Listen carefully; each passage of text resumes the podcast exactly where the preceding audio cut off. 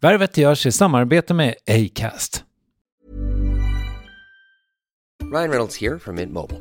Med priset på nästan allt som går upp under inflationen, trodde vi att vi skulle bring våra priser down. So to help us, we brought in a reverse auctioneer, which is apparently a thing. Mint Mobile unlimited premium wireless. Ready to get 30, 30, bit to get 30, bit to get 20, 20, 20, bit to get 20, 20, bit to get 15, 15, 15, 15 just 15 bucks a month. So, Give it a try at mintmobile.com/switch. slash $45 up front for 3 months plus taxes and fees. Promo rate for new customers for limited time. Unlimited more than 40 gigabytes per month slows. Full terms at mintmobile.com.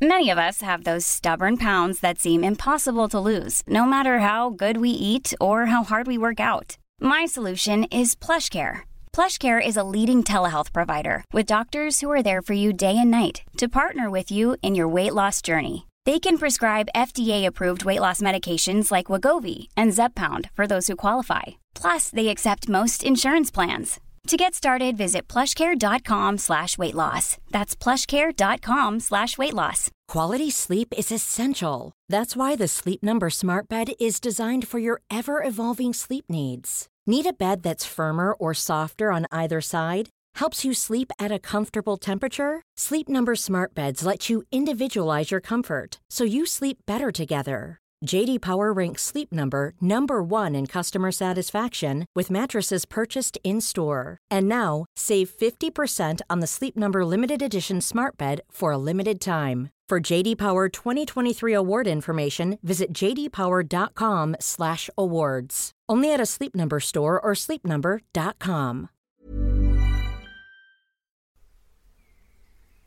Värvet presenteras i samarbete med Nasonex, utomhusmöjliggöraren, som de inte kallar sig av någon märklig anledning. Men det är i alla fall Sveriges mest köpta antiinflammatoriska nässpray mot allergisk snuva. Och nu kommer ett litet test, så fram med papper och penna du som lyssnar, nu kör vi. Fråga 1. Vill du vara ute mer i naturen? Fråga 2. Sitter du framför en skärm lite för mycket? Fråga 3. Är du allergisk? Om du har svarat ja på någon av frågorna så tycker jag att du ska bege dig till beanoutsider.se. Jag vill för övrigt poängtera att Nasonex nässpray är ett receptfritt läkemedel från 18 år för behandling av symptom vid säsongsbunden och perenn allergisk snuva. Rådfråga läkare om du är eller tror dig vara gravid eller ammar eller om du planerar att skaffa barn, har en obehandlad infektion i näsan, nyligen har genomgått en näsoperation eller har en skada i näsan. Får ingen effekt inom 14 dagar eller om du redan använder läkemedel med kortison ska du kontakta läkare. Använd ej mer än tre månader utan läkarkontakt. Stort tack Nasonex och beanoutsider.se. Jag har inte gjort något fel, det vet jag 100% säkert. Och det vet jag efter analys av mig själv in i, in i det sista, alltså in i grunden av mig själv. Liksom. Jag har analyserat mig. Jag har gjort totala fel. Jag har gjort brist, jag har brister, jag har varit dyngrak, jag har stått på bord, jag har dansat naken. Jag har gjort allt som går att göra. Jag har liksom verkligen levt livet. Liksom. Men jag har inte gjort något fel mot någon annan människa. Han var den göteborgske gatusångaren som snörde på sig Converse-skorna, blev medlem i Triple and Touch 1985 och som för drygt 20 år sedan halkade in i tv-branschen. Sedan dess har han programlett några av våra allra mest folkkära format. Bingolotto, Doobidoo, Smartare än en femteklassare och Årets sockerbagare. Och det såg liksom ut att vara uppåt framåt hela vägen till pensionen. Men i bakvattnet av metoo-rörelsen i oktober 2017 inkom en polisanmälan om sexuellt utnyttjande som skulle ställa allt på ända för Lasse Kronér och bit för bit monterades hans karriär ner i malpåse. Om det och hans väg framåt handlar Värvet avsnitt 368 med mig, Kristoffer Triumf, producent Klara Åström och Månsson och Acast som plattform. Här är Lasse Kronér, varsågoda. Det är mm, ganska mm, segt. Alltså jag, jag, det var lite länge sedan jag jobbade sådär. Eh, alltså jobba i det, i det tempo. Jag är ju van att ha ett jäkla tempo liksom. Och nu började inspelningen. Nu gjorde vi igår natt, eh, eller igår kväll, gjorde vi program fyra. Och, och helt plötsligt, alltså, det ett och ett halvt året utan gig så att säga, har, har gjort att, att då blir man Alltså man går ner i, i sån sparlåga så jag har liksom varit som en amöba. Liksom. Jag har liksom inte rört mig en sån eh, encellig amöba som inte har gjort någonting. Men nu, nu då när man går igång så märker man vilket jäkla tempo det är alltså, att jobba med, med framförallt tv som jag gör just nu. Då. Eh, Så jag, eh, jag är lite seg, alltså du vet lite sådär trött och detta är enda, min enda lediga dag den här veckan. Vi bandar imorgon igen då. Så ja, trött kan man säga. Och då är ändå klockan ett nu. Ja, det är hon. Och du har fått snusa en timme. Och du vet om den? Ja. Det är min smartaste idé ever i hela livet. Alltså innan 12, så är jag inte obrukbar, liksom, men jag är ju extremt snusberoende. Och det börjar rinna i munnen klockan 11. Kvart i 12 så är det en, en fontän och det spelar ingen roll var jag är i världen, vilket är väldigt konstigt. Men då är det fullständig erofi, eh, eh, alltså total sån katastrof i munnen. Det bara händer grejer, jag måste ha snus nu. Och så när klockan blir 12, då blir det bara färgfilm. Allting bara blir färg. Livet bara, jag blir mycket lugnare och skönare att jobba och sådär. Så jag, jag försöker sätta allting till efter 12. I början på SVT så var det, du ska vara inne klockan 8.42 och så ska det vara möten. Det gick ju sådär. Jag, är, jag, är, jag tror jag är musikerskadad. Jag har liksom varit i det jobbet för länge så jag är liksom, jag har väldigt svårt för innan 12. N- Nattmänniska också. Något så in i bomben. Jag, jag somnar aldrig innan tre och det har aldrig hänt. Liksom. Är, men då sitter jag ofta och skriver på kvällarna och nätterna. Mm. Det ska vi återvända till. Ja. Men eh, det här med... Alltså, finns det någon särskild anledning till att du inte snusar innan tolv? Alltså jag snusar så jäkla mycket och så snusar jag riktigt snus, eller gammelsnus liksom. Och eh, ehm, det blev att, att jag kände att jag måste ha, jag måste ha tid att vila läppen liksom. Och det, jag känner många som snusar på nätter och så. Jag fattar inte hur man kan göra det riktigt. Ja, det är märkligt. Ja, det, det gillar inte jag riktigt. Jag, jag gillar den att borsta tänderna ren och fräsch och så morgon och så får man de där timmarna. Jag brukar vakna vid nio typ liksom. Och, och då, är det liksom, då får man de här tre, tre timmarna som bara är liksom off. Och, då- och då känner jag verkligen vad skönt det är att inte snusa. Liksom. Alltså jag, jag får någon sån här god känsla av det. Och sen, sen drar jag igång. Jag, eh, jag får inte snusa innan mitt eh, morgonkaffe är klart. Men det är ju tio minuter. Ja. Du har gjort en light. Ja, precis. light som ja, den heter. Exakt. Du, det här är ju sent på 2019 för att ställa den här frågan, men jag gör det i alla fall. Hur var 2018 för dig? Alltså det var ju ett av de mest eh, eh, lärorika, var det faktiskt, eh, med facit. Eh, lärorika åren. Det var eh, hemskt. Alltså det var, det var en sådär, det, det var ett sånt där år som var Öh, vad- alltså jag, jag, jag, jag har verkligen väldigt sällan mått dåligt i mitt liv. Alltså jag, jag försöker ju alltid hitta ljuspunkter. Jag är, jag är lite sjuk i huvudet på det sättet. Då, att, att jag hittar ju alltid ljus i allt. Liksom, och är verk, jag är väldigt, väldigt positiv. Um, men det, jag hittade inte positivt i det. Alltså förrän jag gjorde vissa förändringar. Eh, men det var, det var jäkligt tufft. Alltså det var så tufft för det, det som var tuffast tycker jag var nästan att, att du, du står för någonting, vilket jag har gjort i, jag har ändå gjort detta i 40 år snart. Eh, och så står du för någonting själv som du vet att du står för. Liksom, jag springer inte runt och klappar någon i arslet. Jag, liksom, jag har väldigt, väldigt bra eh, relation med, jag har ju varit liksom längst fram, högst upp i näringskedjan i, i det sättet vi har jobbat på hur länge som helst. Vilket det då är viktigt att liksom ta hand om, se till att alla mår bra på arbetsplatsen, se till att liksom allting är skön feeling. För jag, jag bygger ju mina grejer på skön feeling. Alltså, har vi inte skön feeling när jag ska börja banda så, så funkar inte jag. Liksom. Jag måste få in det här att nu är det bra, liksom. nu kör vi. Vilket min projektledare skriker varje kväll om nu att kan du sluta intervjua dem nu? Liksom, för nu har du pratat med dem i 45 minuter. Nej, jag måste prata lite till för då ser jag i ögonen på dem att nu är det skönt. Liksom. Så nu börjar vi banda. Liksom. Och det tror jag är en viktig del i, i, i, min, i mitt sätt att vara och mitt sätt att, att jobba. Men att när du då blir anklagad för någonting som du vet, för det första vet du att det inte har hänt. Och för det andra så vet du att, att, att det är någonting som inte jag står för. Att det är någonting som är så eh, alltså fjärran mig. Och, och då är inte jag Jesus på något sätt, för det har jag aldrig varit eller påstått mig vara. Liksom. Men jag har liksom inte gjort de här sakerna. Och då i efterhand, vad som händer med sociala medier och eh, tyvärr Expressen framförallt, eh, är katastrof. Att, att ett samhälle kan, kan bli så att man kan vara bödeldomare och åklagare och, och allting. Där, där hela rättssystemet liksom ballar ur helt plötsligt. Och det, det tyckte jag var jäkligt jobbig tid i mitt liv. Liksom. Men så då när man sitter på facit, vilket jag gör nu, för nu är jag ju på facitsidan liksom. Eh, då vill jag fortfarande inte ha det ogjort. Alltså, för jag har lärt mig så himla mycket om mig själv. Jag har, liksom blivit, jag har blivit någon annan idag. Jag, jag känner att eh, ah, jag trodde alltid, alltså jag hade, när, när detta hände så hade jag sex serier, alltså sex olika titlar. Liksom, varenda tv-kanal i Sverige ringde sju dagar i veckan och frågade om nya grejer. Eh, alltså man, man var verkligen längst upp på Mount Everest liksom, på något vänster. Och jag, jag, var alltid lite orolig. Vad händer när du är där uppe? Alltså vilken väg tar du vidare? Det finns ju bara en väg. Liksom. Och då var jag alltid så orolig. Vad händer när lampan slocknar? Alltså man hade, det kändes som, har jag, har jag blivit beroende av det här? Har jag blivit beroende av ljuset? Har jag blivit beroende av centrum? Har jag blivit beroende? Alltså är jag helt plötsligt en figur i mig själv på något, på något sätt där, där arbetet inte är viktigt längre utan det viktiga är att, att jag är mitten och allt det här. Och jag, jag är inte sån som människa, för det är jag verkligen inte. Och det var jag orolig för att jag hade blivit. Så, så när detta kom så blev jag bara så här, fan vad skönt. Jag, jag är inte beroende av detta. Att inte jag får gigga längre. Att inte jag får stå på scen. Att inte jag får stå i mitten. Att inte lampan lyser. Att inte allt jag säger är ja och amen det var jäkligt skönt. Och helt plötsligt tittade jag tillbaks till mig, liksom, till den här lilla gatumusikanten som jag, som jag fortfarande är och känner att jag vill vara. Liksom. Så det var skitbra.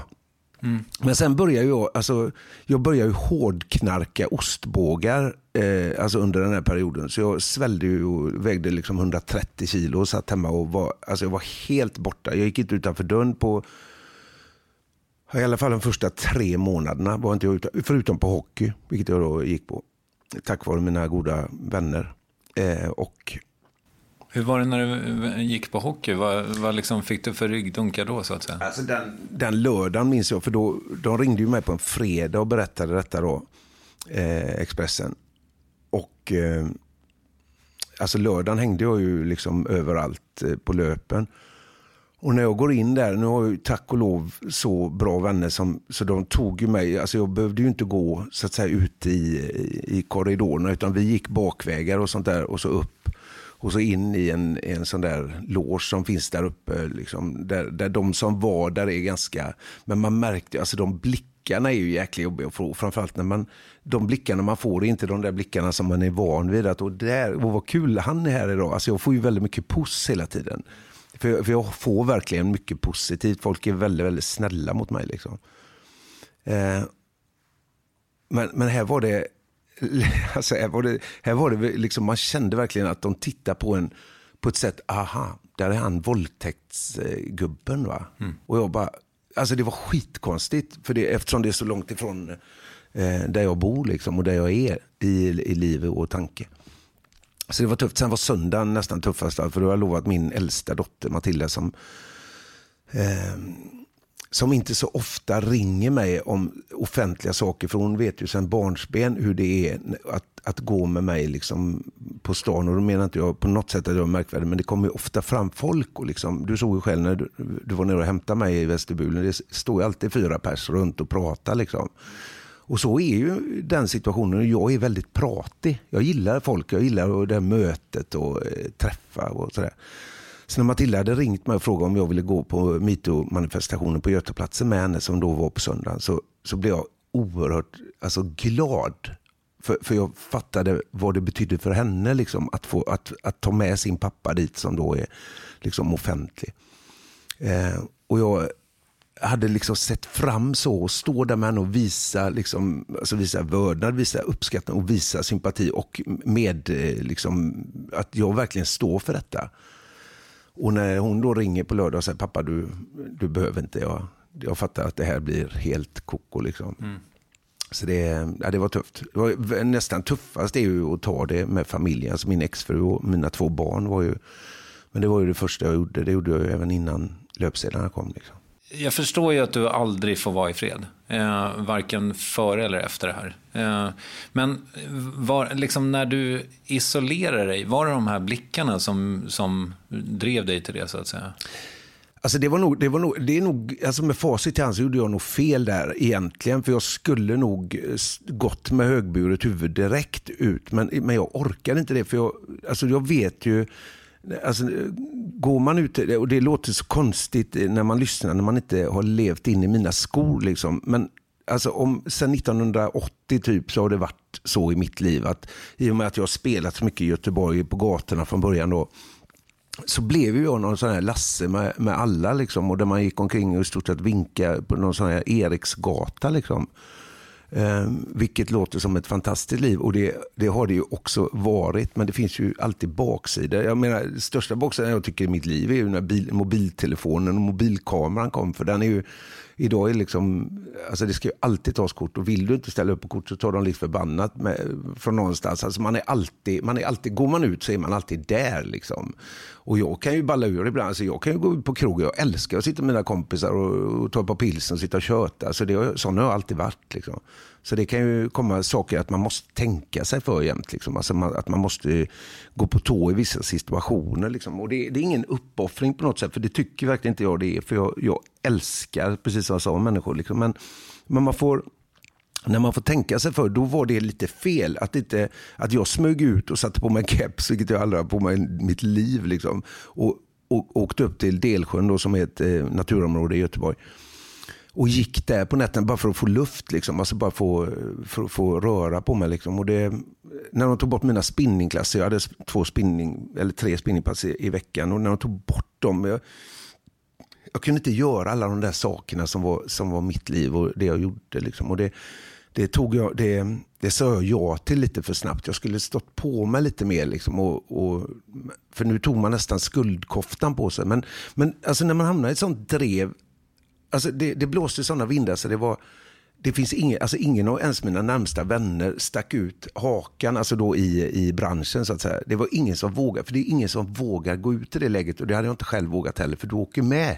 i vågen. Skulle någon säga att stå upp i det läget så åker du med i vågen, för vågen var så stark när den kom och alla bara slog ohämmat åt alla håll. Liksom. Jag, jag menar, det fanns ju en anledning till att metoo kom, för, och det ser vi ju idag Alltså alla de här sakerna som har kommit upp till ytan, vilket är fantastiskt, vilket jag älskar, att vi får bort den här gubbigheten och, och liksom det här manssamhället som är liksom sjukt. Att vi liksom sitter 2020 nästan och, liksom, och fortfarande lever i ett sånt samhälle inom vissa yrkesgrupper. Det är helt koko liksom. Så det, så det kommer ju en otroligt fräschör med detta. Det är som att hänga upp Wonderbounce runt den. Va? Helt plötsligt så det doftar gott om detta. Men, men när du står i det och, i, och åker med i den flodbåten ner, liksom, då, är, då finns det inga, det finns inga kajer på vägen. Liksom. Du kan inte stanna någonstans. Du åker med rätt ner i gruset, längst ner i, i dammen som avslutar detta. Liksom. Och det... Men kunde du liksom svara i telefon? Alltså, alltså jag fick, och detta är fan sant, jag, jag, jag, satt, jag skulle precis göra en stor julshow. Som, jag hade skrivit på ett treårskontrakt med den här julshowen. Och det var det var verkligen min, jag hade jobbat som fasen med detta och skrivit manus och alltså, gjort allting. Jag hade alla artister stod där och vi stod och repade och detta var bara två, tre dagar senare, två kanske. Artisten var detta.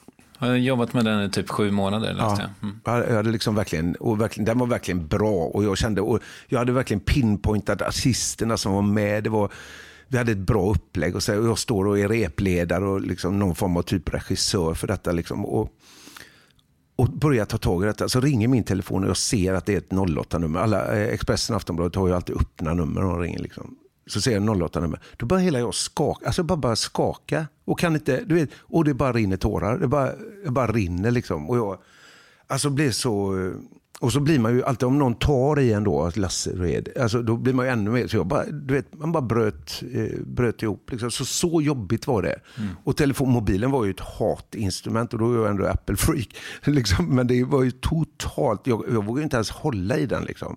För att så fort den ringde var det kaos. Liksom. Så du, ja, men, i ljuset av det förstår jag ju att du stänger av liksom. Mm.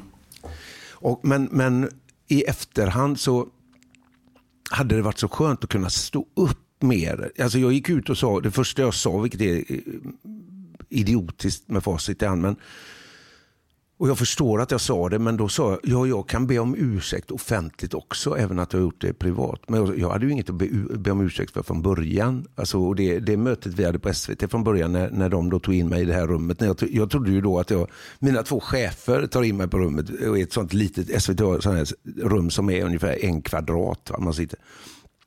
Och där tar de in en när det är något spännande på gång. Liksom, när det är, nu, då har vi detta. Liksom. Så båda mina chefer, jag har aldrig haft möte med båda mina chefer, tänkte att nu är det Mello. Liksom. Nu, nu, ska vi, nu ska de ändra Mello och bli ordning och reda igen. Liksom. Nu, nu ska vi göra detta och så ska jag göra det då. Skitkul, så jag kommer in och är sån eh, glad kille där. Liksom. Eh, och så kommer detta då att jag hade fått en, eh, en eh, vad heter det, att någon hade då anmält mig och jag fattade, jag fattade ingenting. För, och jag förstod verkligen inte och det förstår jag fortfarande inte. Och den här människan som då anmälde mig, hade vi, jag har ju suttit med två dagar innan och jämfört våra sms som inte var några märkvärdiga. Det var inga märkvärdiga grejer. Det var liksom en, eh, en kille som stötte på en tjej och en tjej som stötte på en kille. Det var liksom, och jag var singel och fri och det var liksom inga, alltså det, det hände tusen gånger om dagen. Liksom. Så det var inga märkvärdigheter. Men hon fick någon flipp och vilket hon själv har liksom erkänt efteråt. Men att då, sen blir vi tillsammans och är tillsammans. Vi har, för det första har vi en lång, lång sommar tillsammans och sen eh, fejdar hon ut och gör något annat. Och, eh, men sen kommer hon tillbaks då. Och det är då detta händer när hon kommer tillbaks och säger att eh, nu är det ju en sida du hör naturligtvis. Men den andra sidan har ju faktiskt hörts redan. Mm. Men då säger hon att eh, vi, vi ska bli, eh, nu är det vi, nu kör vi. Och då säger jag nej, för jag, jag är inte intresserad, jag är inte där. Liksom. Och, eh, och sen har vi ganska mycket sms-kontakt efter det. Och liksom varför är, säger du nej? Alltså varför? Hon, hon, eh, hon är fruktansvärt eh, bra tjej, faktiskt. Hon är jätterolig. Hon är, hon är som en studsboll. Liksom. Man skrattar oerhört mycket i hennes sällskap.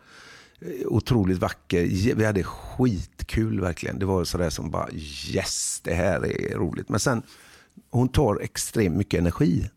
Och eh, jag behöver energi liksom, och kan inte bara ge utan måste, måste få också. Liksom. Och då, eh, det hade jag kommit överens med mig själv långt, långt tidigare. Det var nästan två år tidigare. Att det kommer aldrig vara, det är inte hon. Liksom. Även om jag var känd som en dyngkatt första sommaren. Liksom. Eh, så var inte, vi var inte rätt för varandra. Och sen har ju vi kontakt efter det hela tiden. Men så träffar hon en kille. Hon, hon måste, jag tror att hon måste ha någon med sig hela tiden i livet verkar det som. Jag träffade hon en kille och, han, och då hade de tydligen pratat med sig. Det rings ju samtal på nätterna där jag liksom är mordhotad och du ska, din jävel, vi står utanför din dörr och bla bla bla och så vidare. Så. Och det, jag bara sa, ja, ja det ordnar sig. Ägna er åt varandra när ni dricker vin istället. Liksom. Ring inte mig. Vad fan ringer ni mig? För jag, är liksom, jag lever ett annat liv. Liksom. Jag har ju inget med er att göra. Och det hade jag inte. Eh, så det var, det var eh, det var en jävla soppa. Men alltså egentligen mådde jag alltså, sämst. Jag, jag, jo, då gick jag ju ner i det här ostbågsträsket då som eh, eh, inte bara ostbågar, ostbollar, crunchy ostbågar. All, allt som har med ost att göra kan man säga gick jag igång på. Och detta blev mitt, för jag, jag tog ett beslut ganska snabbt. Okej, okay, nu kan jag sitta här med en bag-in-box och fullständigt deprimera mig och liksom sitta och bli dyngrak varje kväll och sitta och tycka synd om mig själv. Eller så kan jag använda mig av ostbågar och då blir det ostbågar. Men ostbågarna gjorde att jag drog iväg i vikt så in i bomben. Så helt plötsligt vägde jag 130 kilo. Uh, och det är inte svårt i mitt liv att gå upp i vikt för det har jag lyckats med många gånger. Uh, så jag blev liksom, alltså jag mådde jävligt dåligt då. Alltså jag mådde dåligt i, i hur jag såg ut, i hur, hur, kroppen var och att jag inte fick tränat någonting var liksom Alltså det var förödande för mig som behöver motion. Liksom, eftersom jag, blir, jag går förbi en Steinberg och Nyberg så går jag upp två kilo. Liksom. Eh, och då var det verkligen att jag måste ta tag i detta på något vänster. Och då kommer vi lite senare in i, i sommaren. Då får jag kontakt med Pontus Kåmark. Eh, gamle fotbollsspelaren som då har gjort någonting som heter 16 weeks of hell som han visar mig. Och så, och så började jag med det. Och då fick jag helt plötsligt en mening att gå upp på morgonen Alltså då blev det mitt jobb. Liksom, att Tidigt så in i helvete också va? Och så? Tidigt så ja, in i helvete. Ja. Ja. Fast det kan man lägga upp själv. Och har man ett sånt liv som jag då hade med ingenting i, i, i almanackan så kan jag lägga upp det vilken tid jag vill. Men jag ville ändå börja tidigt. Så då börjar jag åtta, det är ju tidigt för mig. Eh, då börjar jag åtta varje morgon med en mil promenad då, och så sen iväg till gymmet direkt och så tränar två timmar och så hem. Och så bestod resten av dagen att laga mat. Liksom. Så jag hade, det var mitt jobb mm. under de här 16 veckorna. Då. Och då gick jag ju ner allt igen och dessutom fick jag kropp, liksom, eller axlar i alla fall. Jag, aldrig, jag visste inte ens att jag hade axlar, det var en ny, totalt ny upplevelse. Eh, så det, det räddade lite mig där, att jag fick, eh, att, att jag liksom gjorde någonting för mig själv som, som blev, och där är ju det magiska med träning, för du får ju så mycket av träningen. Tänk om man vet att det när man var 17, liksom. men Alltså träning är magiskt. Så det har jag fortsatt med. Och då skulle du säga, jag ser det. Ska Ja, du- jag ser det. Ja, tack. Ja. Men det där är ju, eh, jag, gick ju, jag var i psykiatrin ett tag eh, av liksom depressionsskäl. Och, och det första min psykiater sa till mig var ju så här, men okej, hur mycket rör du dig?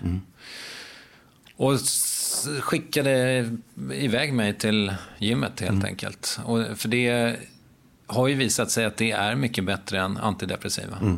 den kicken du får, alltså så som man mår efter träningspass, även om de första två veckorna kan vara det värsta jag upplevt i mitt liv. För, för schemat som var på den här träningen, det var ju alltså, det är ju inte för normal människa. Va? Jag, jag fattar ju ingenting. Alltså när jag hade gjort det här första, tänkte jag, ska jag göra detta varje dag i 16 veckor? Det är fyra månader.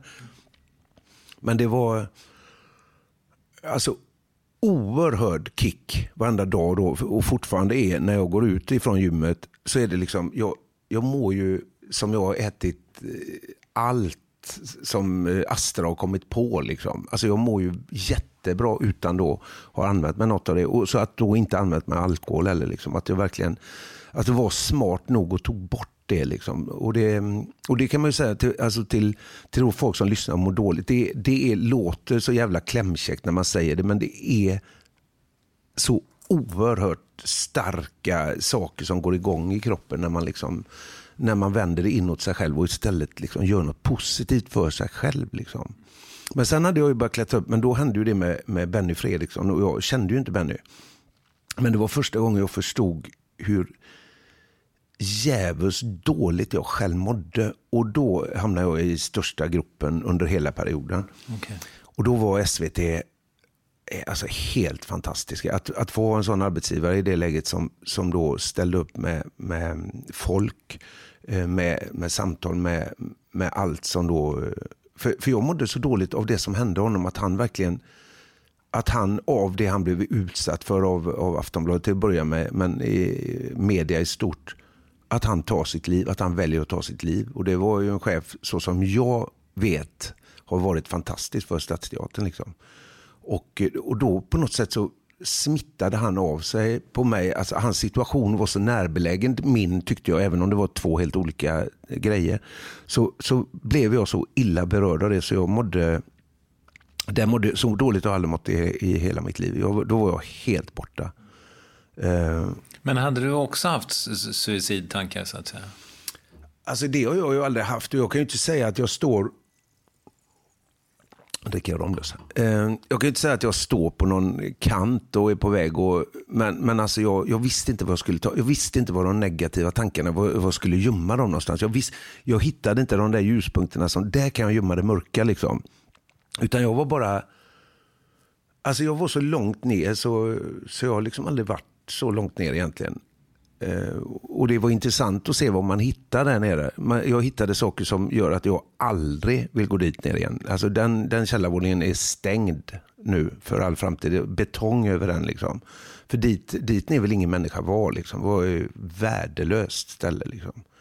Och framförallt om du är en sån att om du lever i en sån ljus värld som jag har, har lyckats göra och det, och det kan bero på att jag är så fruktansvärt barnslig eller att det är så att jag är, att jag är så glad i mig själv. Liksom. Men jag, jag, hade aldrig, jag visste inte ens om att det lagret fanns i, i min värld. Liksom. Och då var det och jag blev, eh, jag, jag, jag kan inte säga att jag stod på någon kant, för det, det gjorde jag nog inte. Men jag var jäkligt, eh, jag, var, jag var väldigt vilsen i att jag inte visste vad jag var.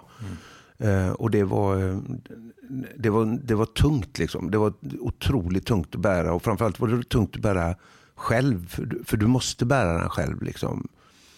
Eh, och det, och det var så, jag, jag kände det var så mycket orättvisa i det. Liksom, och jag liksom tänkte, fan, hur fan kan jag, vad har jag gjort för att hamna här? Liksom? Vad, vad, och då börjar man analysera sitt eget beteende och så ser man då, vad, okej, har jag gjort mig betjänt av detta? Liksom? Och då har jag faktiskt kommit fram till att det, nej, jag var inte betjänt av det. För jag har inte betett mig på det sättet. Liksom. Eh, och det är ju bara... Sen, det hände så mycket. Sen, sen började jag skriva en bok, vilket, vilket också är bra. Det är också en sån terapigrej som funkade i alla fall för mig. Då satte jag mig liksom verkligen, okej, eh, hur får jag ur mig det här ur mitt system? För jag måste få bort det. Liksom. Detta rinner i mitt blodomlopp. Liksom. Jag måste bli av med det här. Och då började jag skriva från sekund ett. Och så började jag skriva. Så nu, har vi, nu är det 72 kapitel tror jag. Det blir långt så in i helvete. Det blev liksom Sagan om ringen och detta. Liksom. Um, så då skrev jag klart den. Och i samma sekund som jag skrev det sista ordet, vilket jag då gjorde för ett halvår sedan, något, så var det borta. Vilket var jättekonstigt. Det var som att skriva en låt. Jag har alltid, jag har alltid tagit tag i, när jag har mått dåligt eller vet, man varit kär eller vad, vad, det nu är för stora, eller man får en dotter eller man får alla de stora händelserna, så jag har alltid tagit i gitarren och så har skrivit om det, liksom, skrivit en låt. Och den låten, även om den aldrig kommit ut, så har den gjort någonting med mig, att jag har liksom fått ur på, på något konstigt sätt. Liksom.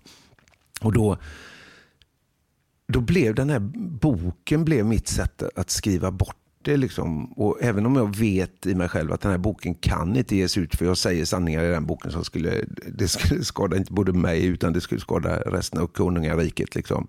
För jag säger alltså jag berättar allt. Det är liksom, så här är det. Detta är, och de här sakerna har ni aldrig hört, för det har ni aldrig hört. Liksom. Så där inne berättar jag saker som inte någon vet. Okay. Men att jag fick skriva bort det gjorde att jag kunde lägga bort det. Och eh, nu har jag en eh, jättefin bok och jag ska jag, jag, gjorde det så långt, jag tog det så långt så jag tog iväg det till en eh, dramaturg och en eh, språkvårdare kan man säga. Så. För jag är ju själv jag är liksom från Huxbo. Komman, det kommer komma lite där och här och där där de inte ska vara. Där det ser snyggt ut brukar jag slänga in ett komma. Eh, och, eh, så jag slängde iväg det för att putsa det. För att göra det. För jag vill göra det till en bok och jag ska tycka upp en bok och den ska vara i min bokhylla. Där ska den stå. Okay. I, aldrig läsas, men där ska den stå. Bara för att jag vet. Den heter hashtag jag med. Men du, eh, jag tänker på det här med i, i, liksom, i, i din ravin där. För det värsta som jag har liksom upplevt, eller de mörkaste perioder jag har haft, det har ju varit när jag inte har liksom känt eh, att jag har haft något sammanhang där jag inte har varit behövd alls. Mm. Liksom. Mm. Och det här är ju din, din fallhöjd. Du var väl inte heller behövd, det var ingen som ringde Nej. av den anledningen så att säga. Men fallhöjden för dig måste ju ha varit så kopiöst hög. Ja, alltså den var, den var ju så hög på grund av att jag, jag, jag satt ju i en situation innan där där, där det liksom, min telefon ringde ju. Liksom. Alltså, skulle det vara ett företagsgig eller skulle det vara en turné eller skulle det vara en show eller skulle det vara, så ringde min telefon. Skulle det vara en teaterpjäs eller skulle det vara en revy? Eller, alltså min telefon gick ju varm. Liksom. Och jag, den hade ju gått varm sedan 1980 i stort sett. Och jag hade ju varit bortskämd i att jag visste ju inte något annat. Jag har ju inte gått ut och sökt ett gig, det har ju aldrig hänt. Liksom. Utan de har ju kommit till mig och så får man tacka nej till 80-90% av det som ringer. Liksom. Vilket, vilket då är en ynnest naturligtvis att få, få vara med om. Det, och jag menar inte med det så ingen sitter och tror att, att jag spelar Bror Duktig. Utan det är liksom, så har det varit och jag har liksom aldrig sökt detta på något sätt. Jag har aldrig haft en plan med mitt liv att jag ska göra vad jag ska göra. Jag har bara tänkt att jag, jag, okay, jag tycker om att gigga, jag älskar att stå på scen. Det är det absolut roligaste jag vet. När, när jag är på scen så, så lever jag mer än jag gör utanför. Liksom. Jag, jag verkligen älskar att stå på scen. Och alltid gjort. Alltså jag uppträdde första gången jag var fyra år. Liksom alla de här eh, spelningarna och giggen och allt detta. Alltså det blir ju totalt stängt. Alltså det var ju på, på en millisekund så slutade ju, min, min bokare då, eh, ringde mig någon, några veckor efter, han var ju jättenära mig i detta. Ringer han och säger att det är noll. Ja, det har aldrig varit noll. Inte sen vi började jobba upp och då började vi jobba upp 85 liksom. Aldrig varit noll innan. Det, det, är, det, finns inte en förfrågan på dig. När då SVT gjorde det på ett väldigt, väldigt mycket mjukare sätt, att de sakta men säkert tog bort mig därifrån. Sakta men säkert. De vet, okej, okay, nu fick han en smäll, då väntar vi med nästa och så tog vi bort han därifrån. Och så eh, klappa lite och så tog vi bort han där. Alltså de gjorde det på ett väldigt, väldigt fint sätt. Hade de tagit bort allt på en gång så hade jag ju, alltså de fattade ju det. Det var en arbetsgivare som jag högaktade till skillnad från eh, Martins arbetsgivare som då skötte det oerhört dåligt måste jag säga. Timell? Ja. ja. Som är fyran då. Och det, det tycker jag var skandalöst alltså. Faktiskt. Men eh, borde du ställa något skadeståndskrav eller så? Finns jo, det en sån? det är bra. För det, det gjorde jag. jag. Eller jag, jag gjorde inte alls. Jag, jag fick tag i en advokat, världens bästa. För jag tänkte att jag måste ha en advokat. Jag har aldrig haft en advokat. Jag känner inte till sånt. Jag, det är en värld som jag har haft p-böter som mest. Liksom. Så jag har inte varit inne i den världen direkt. Liksom. Men då fick jag tag i den här advokaten som är då bäst och ringer honom. Och han, har, han har hela tiden funnits med mig i detta och berättat vad jag ska göra och inte göra. Han har i stort sett sagt en sak och det är håll käft. Alltså säg ingenting. Tyst. Vänta på din tur. Stå i kön och det har ju funnits dagar, kvällar, nätter när jag har skrivit ner saker som, hade jag, hade jag vågat, alltså hade jag tryckt på enter-knappen på Facebook där så hade det inte varit bra idag. Va? För, för jag hade ju liksom, det var så mycket frustration och, eh, och arg kille i mig liksom. Så jag, jag skrev saker som var, men, men på något sätt fick jag ur det ändå och tryckte tack gud aldrig på enter. När jag då till slut eh, kommer fram till eh, vägs ände så säger Expressen Thomas Mattsson eh, säger då att vi har gjort fel. Vi erkänner att vi har gjort fel och eh, vi tar, de har inte tagit upp eh, Virtanen som då har sökt att komma till Expressen och prata. Inte. Och de har inte tagit upp Martin. Inte. Och de tar upp mig. Att okej, okay, vi gör så här, säger de. Vi gör en intervju, du får bestämma journalist. Eh, vi gör en stor intervju, ett dubbeluppslag i tidningen. Du får löpet, du får första sidan där Expressen ber dig om ursäkt.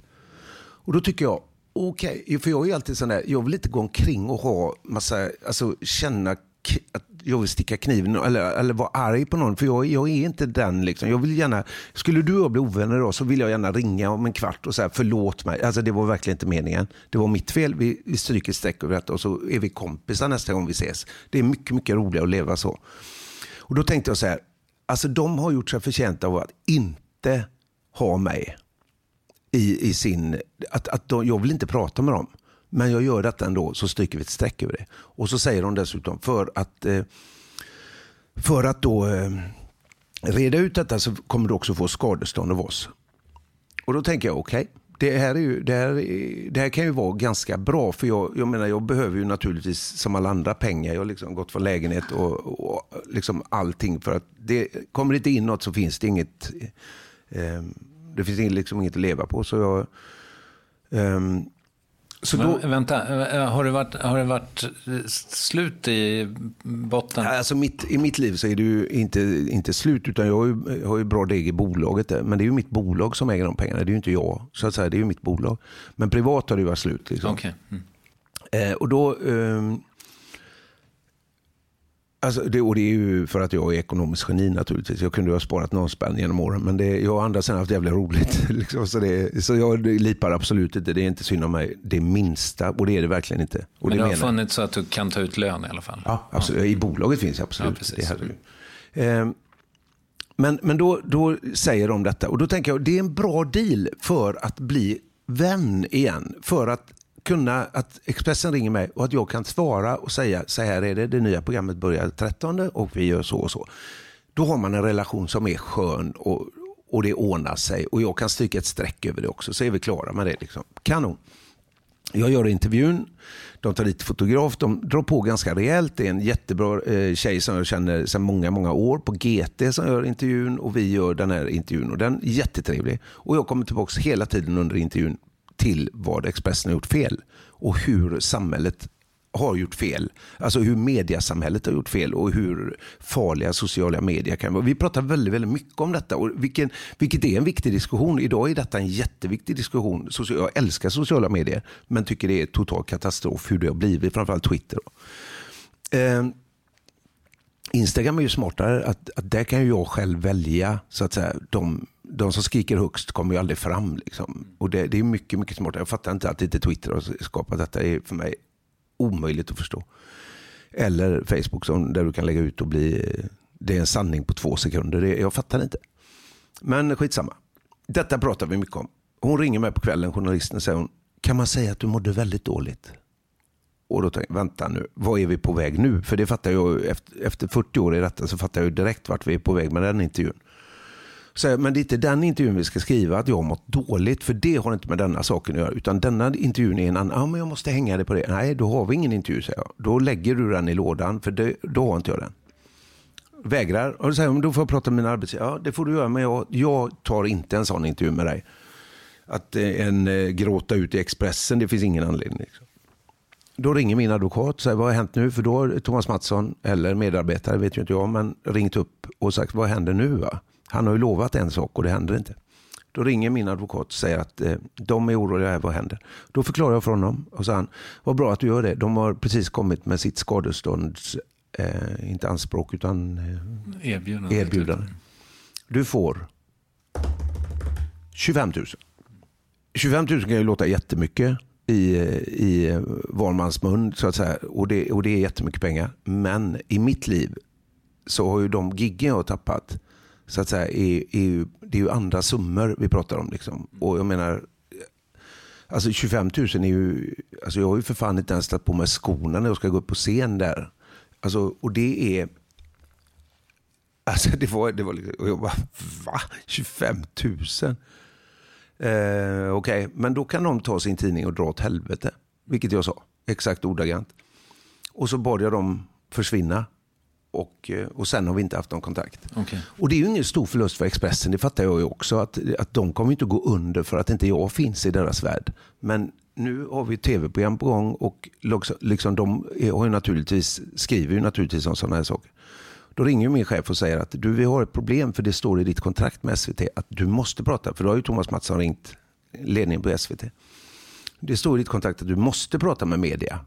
Och det står i mitt kontrakt. För att jag, jag måste vara tillgänglig för media när jag ska göra nya saker. Och det fattar jag. Säger då har vi inget problem, säger jag. Nej, vad bra, säger han. Det är bra att vi förstår varandra. Riv mitt kontrakt, säger jag. Mm. Då river du kontrakt med SVT. För jag, jag är inte, inte intresserad. Jag kommer aldrig prata med Expressen, kvälls, äh, Kvällsposten och GT igen så länge jag lever. Och det finns ingen anledning för mig att göra det. De är, de är as för mig. Vad säger Peter Nyrén då? Då förstår jag det, sa han. Och så ställde han sig bakom. Okay. Mm. Och det är ju egentligen första gången nu till hösten, eller till, till sommaren, min, framförallt med den nya serien kommer, för den kommer i slutet av sommaren då. Eh, och det är ju första gången vi kommer att se där de de, de kommer ju ta pratminus från, från Aftonbladet. Liksom. Och sen kan ju Aftonbladet eh, skatta sig lyckliga för dem. Men Aftonbladet var, gjorde detta på ett annat sätt. De, de delgav naturligtvis vart man var. De berättade, de eh, sa vad som hade sagts på andra grejer. Men de gick inte i bräschen för detta, för det gjorde de faktiskt inte. Sen gick de i bräschen för mycket annat och det finns mycket skit på den tidningen också faktiskt. Mm. Men eh, men de var, eh, de var softare. Expressen var, det är svineri det de höll på med. Och att köpa de tidningarna är katastrof.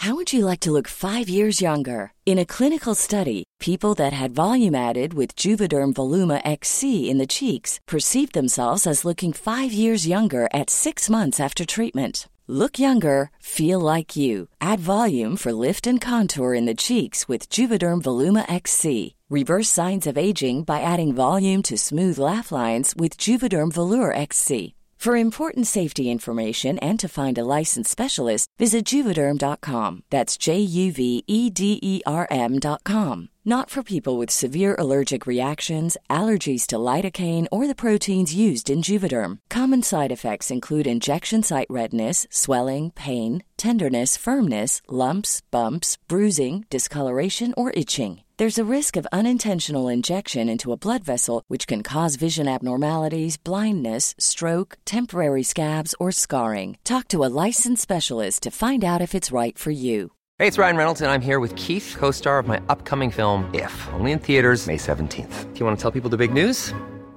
All right, I'll do it. Sign up now and you'll get unlimited for $15 a month in six months of Paramount Plus Essential Plan on us. Mintmobile.com slash switch. Upfront payment of $45 equivalent to $15 per month. Unlimited over 40 gigabytes per month. Face lower speeds. Videos at 480p. Active Mint customers by 531.24 get six months of Paramount Plus Essential Plan. Auto renews after six months. Offer ends May 31st, 2024. Separate Paramount Plus registration required. Terms and conditions apply if rated PG. Quality sleep is essential. That's why the Sleep Number Smart Bed is designed for your ever-evolving sleep needs. Need a bed that's firmer or softer on either side? Helps you sleep at a comfortable temperature? Sleep Number Smart Beds let you individualize your comfort so you sleep better together. JD Power ranks Sleep Number number 1 in customer satisfaction with mattresses purchased in-store. And now, save 50% on the Sleep Number limited edition Smart Bed for a limited time. For JD Power 2023 award information, visit jdpower.com/awards. Only at a Sleep Number store or sleepnumber.com.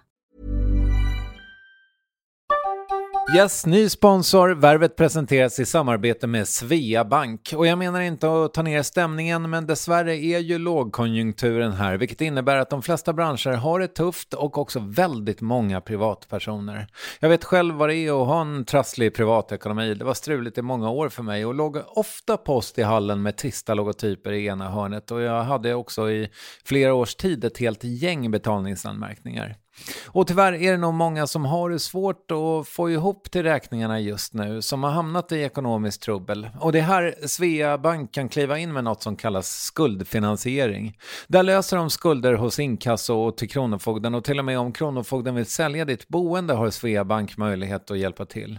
I den här tjänsten får du en personlig handläggare som gör en grundlig genomgång av din ekonomiska situation, de tar kontakt med dina kreditgivare och när ett lån beviljats löser de dina skulder skulder åt dig och samla dem i ett enda lån med en avbetalningsplan som din ekonomi klarar av. För om du har hamnat i klister, du är inte ensam och kanske kan det här hjälpa dig. På svea.com skuldfinans kan du läsa mer. Tack Sveabank. Och de här liksom löpsedlarna eh, under den här tiden, alltså de har etsat sig fast liksom jag gick ner till, eh, skulle ut och gå min kvällsrunda. Så kom jag ner och jag kommer tyvärr inte ihåg vad han heter. En, eh, en utländsk herre som, eller eh, alltså utländsk ursprung som ägde den 7-Eleven som låg alldeles nedanför där jag bodde. Så kom jag in och skulle köpa någon dricka, bara ta med mig upp och gå i, i Delsjön. Så kommer han så här, Lasse, såg du löpsedlarna idag? Nej, är det idag igen? sa jag till honom. Liksom. Nej, ingen annan heller sett dem. Jag hänger inte upp dem längre. När du är på så hänger jag inte upp mm. löpsedlarna. Och det är, så, alltså det är så jävla fint. Alltså det är så mycket i det. Kolla, jag får fan gåshud. Ja, alltså. det, är liksom, det är så fint så det är... Eh, och van, så att säga, vanligt folk, är ju, jag hatar det epitetet, men, men alltså människor runt den har ju varit fantastiska. Jag fick fan tårar i ögonen. det är, alltså, helt fantastiskt. De, de här löpsedlarna, när du ser ditt eget namn och det står sex och du vet missbruk och du vet och va? Mm. Alltså bara hänga i de, i de orden. Jag, får, jag blir helt galen. Liksom. Det är, så det är, det är väldigt jobbigt. De löpsedlarna tär. Ja, men det förstår jag. Eh, och du vet att den hänger i Umeå, den hänger i, i Karesuando, den hänger i Malmö. Liksom det, det är jobbigt. Men du, eh, du var lite inne på det här, men ångrar du något? Jag ångrar det första förlåt. För det, det förlåtet skulle jag aldrig ha sagt, för jag hade inget att be om ursäkt för och det har jag fortfarande inte. Mm. Jag har inte gjort något fel, det vet jag 100% säkert. Och det vet jag efter analys av mig själv in i, in i, det sista, alltså in i grunden av mig själv. Liksom. Jag har analyserat mig. Jag har gjort totala fel. Jag har gjort brist, jag har brister, jag har varit dyngrak, jag har stått på bord, jag har dansat naken. Jag har gjort allt som går att göra. Jag har liksom verkligen levt livet. Liksom. Men jag har inte gjort något fel mot någon annan människa. Däremot har jag gjort fel mot mig själv många gånger. Liksom, men det skadar ju bara mig själv. Liksom. Men jag har inte gjort något fel på det sättet mot någon annan. Det finns säkert någon som lyssnar och säger, men den gången så såg du till mig att dra åt helvete för att jag puttade dig med en öl i handen. Ja, ja, det har jag säkert gjort. Mm. Men jag har inget... Eh... Så jag ångrar egentligen bara det det, sen ångrar jag att jag, att jag den här ostbågstiden, att jag inte hittade träningen tidigare. Ångrar Men det ångrar jag å andra sidan i livet. Alltså, tänk om jag hade hittat träningen när jag var 15, 14. Alltså kommit in i föreningslivet, att vara, att vara i den världen. Att få, att få spela i ett lag kan jag ångra. Att liksom, jag är så mycket ensam. Allt jag har gjort har varit själv. Liksom. Mm. Jag gillar ju grupp. Liksom. Jag gillar nu har vi våran klubb, nu kör vi. Liksom. Och jag tänker, jag hade kunnat vara grym. Jag hade kunnat vara fotbollsproffs. Du, nu lämnar vi det här. Så alla ni kan börja lyssna nu. ja. Men du, eh, finns det en sorg i att det blev programlederiet snarare än musiken som lyfte, liksom, som blev ditt värv? Nu ser inte jag det så faktiskt. För jag har ju levt mer på musiken än på, eh, på tv-sidan. Så jag, jag vet ju personligen att den, den synen du har när du ställer den frågan. Så, så är nog synen hos 99,9 procent. Men alltså hos mig är ju, mitt arbete är ju musiken. Mm. Alltså jag är musiker och jag har alltid varit musiker och liksom kommer alltid vara musiker. Och jag alltid, vi satt och pratade om det igår när vi bandade, hade två, fyra fantastiska sångare där igår. Och så att vi pratade om, om just detta att man, att jag har hela tiden sett tv som någonting jag gör med vänsterhanden. Att det, ja, och så ska jag in och göra ett program där det ordnar sig. Liksom. Men, men då så ska jag göra det. Alltså, och där, då har jag alltid börjat brinna liksom, när man pratar om det där. Och där ska jag stå på scen eller göra det med han eller henne. Liksom. Eh, så jag ser det ju inte så. Jag ser ju fortfarande att jag gillar, eh, jag gillar det andra, men å andra sidan då med årens lopp så har jag märkt att oh shit, han är ju, det är ju han programledaren. Det finns ju ingen människa som vet att jag önskar spela gitarr. Bara. Men det är ganska kul när man kommer ut på giggen. Så nu har jag vänt det till något positivt. Att när jag kommer ut och börjar lira och sjunga och folk kommer fram efteråt. Herregud, alltså det hade jag ingen aning om. Så Då blir det ju så istället. Så jag tycker fortfarande att det är kul. Liksom. Och jag, jag har ingen... Alltså det finns ingen sorg i det. Jag är bara mer otroligt tursam som har fått, fått en chans att göra det. Hade jag enbart så att säga, varit musiker så hade jag inte varit så framgångsrik musiker. Liksom. Jag, hade, jag har inte den, för det första tror jag inte jag kan säga att jag har den kunskapen att vara en fantastisk musiker som eh, det enda jag kom på var Jojje Wadenius av någon anledning. Ja, men, men, alltså, fantastiskt. Alltså, men, men jag, har liksom, jag är inte gitarrist på det sättet. Jag är inte instru instrumentalist på det sättet. Jag är inte sångare på det sättet. Jag är inte låtskrivare på det sättet. Så att jag hade kunnat ha ett liv idag vid, vad är jag, 55, 6 är jag Här brister min eh, research. Nej, 56 tror jag. ja. eh, men i alla fall, jag hade inte, jag hade inte haft ett så bra eh, gigliv tror jag jag hade, jag hade nog fått göra eh, annan typ av, av, av jobb inom, om jag hade ens hade varit kvar i, i musiken. Jag har haft alltså, fantastiska framgångar på den tiden när vi, när vi lirade som mest. Alltså jag har ju liksom otroliga år med tripplarna då framförallt. Det var 15 år som var helt sinnessjuka. Liksom, allt vi tog i hände liksom. Så det var ju... touch ska jag säga till ja, yngre lyssnare. Mm. Eh, och det var ju det var osannolikt. Jag har turnerat med Björn Afzelius, med de, liksom, med de största musiker i Sverige. Jag har suttit turnébuss från upp och ner 700 varv. Liksom. Cissi Kyrkjebø 10 år. Liksom.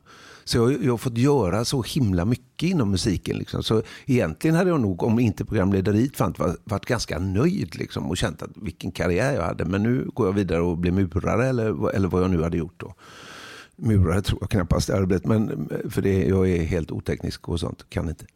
Eh, så därför har ju programlederiet... Det mest tekniska jobb som finns, murare. Ja, förlåt. Jag hörde själv hur det lät, men jag tänkte det om det. Ingen märker det. Men, men då blev... Eh, eh, alltså, då, de sista åren så har jag mer börjat tänka på att, och det är nog lite SVT lite glada för, att jag har börjat ta med, lite mer hand om programlederiet. Att jag har börjat förstå att shit, det är ju det jag är i folks ögon.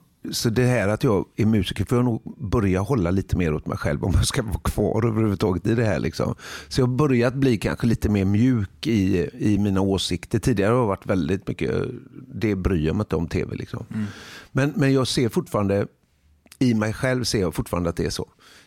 Och när jag, när jag mår som bäst så tar jag ner gitarren. Liksom, och, för det, det gillar jag. Liksom. Mm.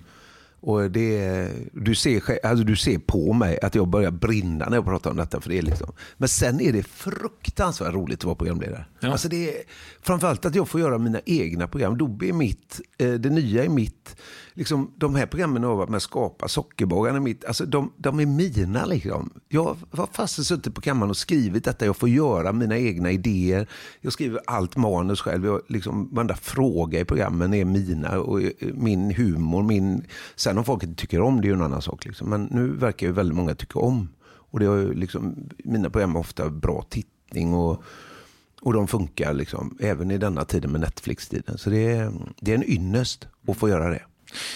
Det där med att du... Vilka långa svar jag har hela tiden. Ja, men det är, vet du vad, det här är ju den, de långa svarens forum, så att ja. du har kommit rätt. Bra, tack. Mm. Jag tänker på det här med att du är så bra på att programleda. Alltså, uppenbarligen så är, har du ju... Du har ju hållit på med det här länge. Och det går väldigt bra. Och du har väldigt, liksom, ja, men, lyckas hela tiden fånga tittarna på något sätt. Kan du sätta fingret själv på vad det är? Varför, varför funkar du så bra?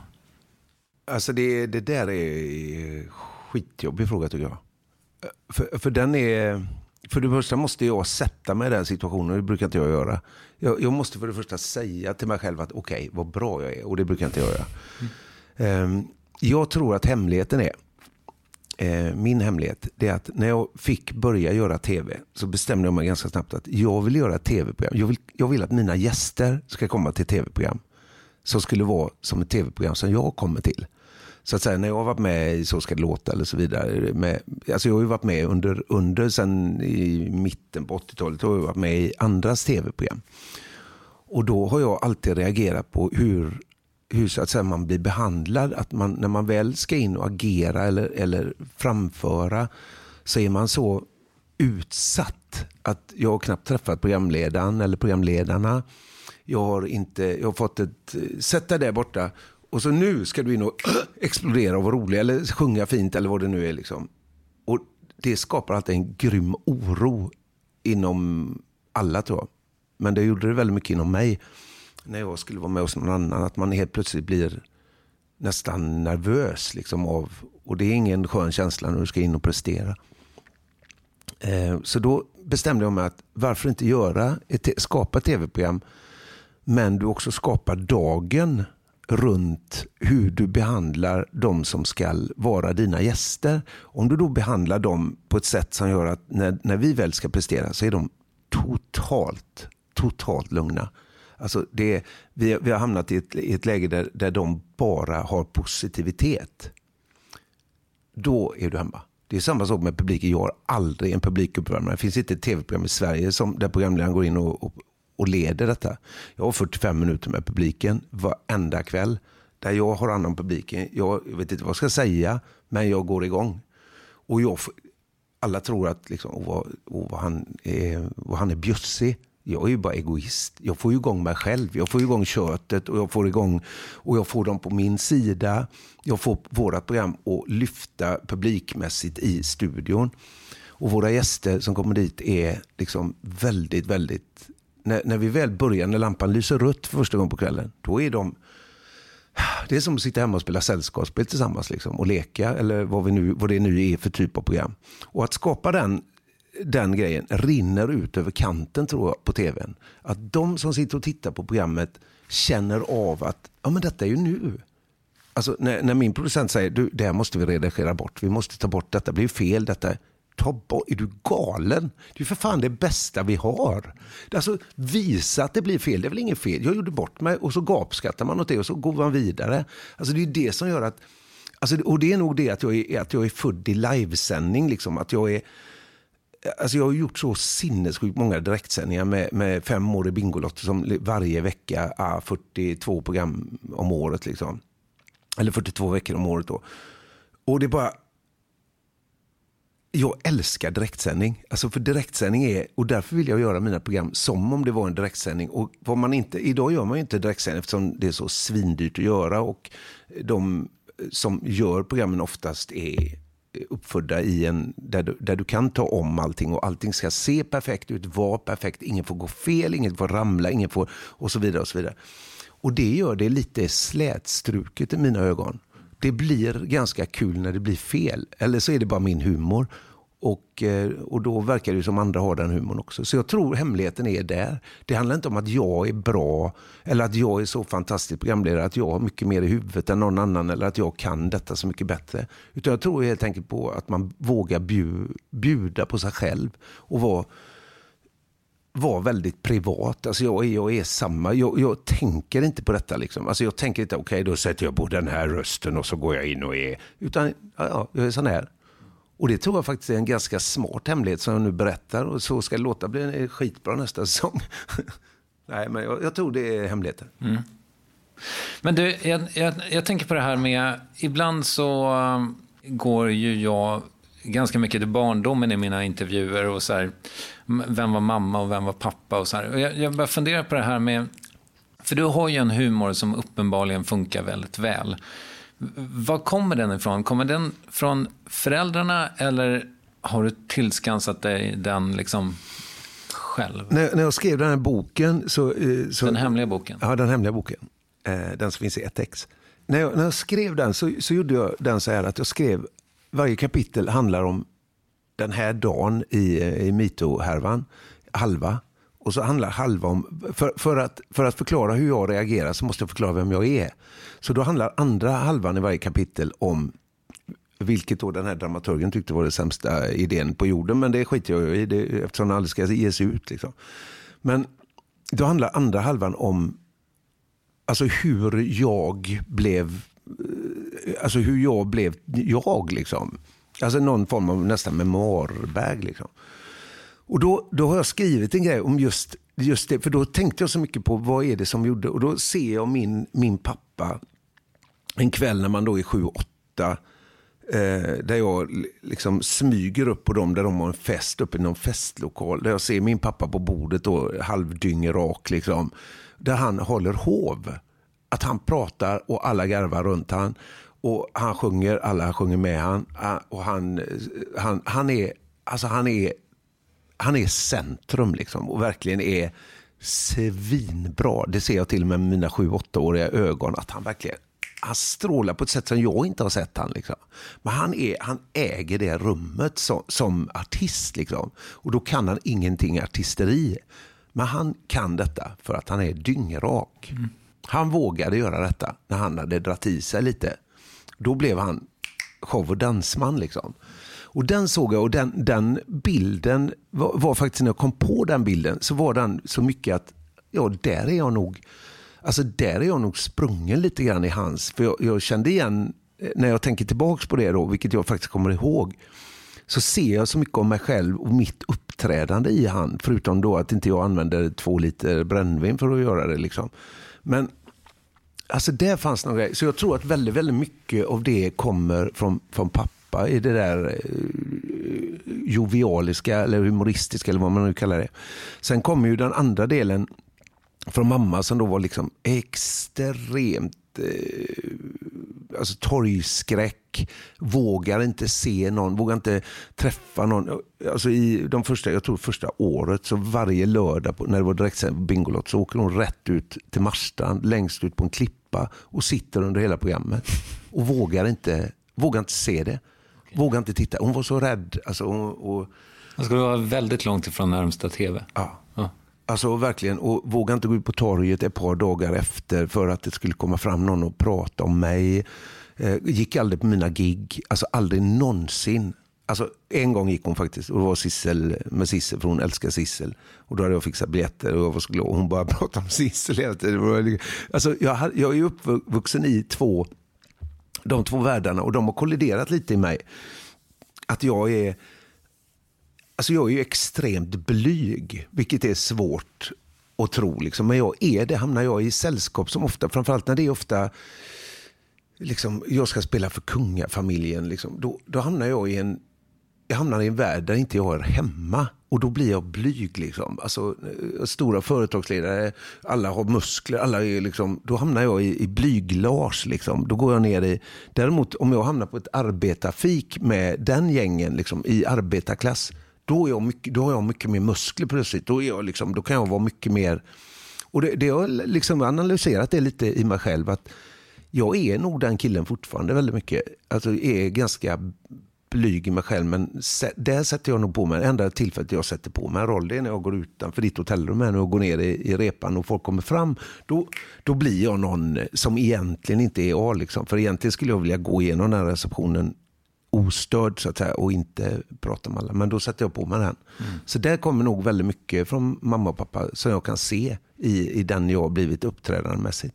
Men när, för i den här blyga personen som ändå ställer sig här nere någonstans i, på Göteborgs mm. gator och, och spelar, liksom, när var du liksom, när, för, för det har jag hört dig berätta om när du liksom st- åker ner med någon polare och ställer dig och spelar för första gången och sen så åker han till USA eller vad det är. Bra! Ja, Shit, en vecka senare. Ja. ja, så fick du gå ner själv.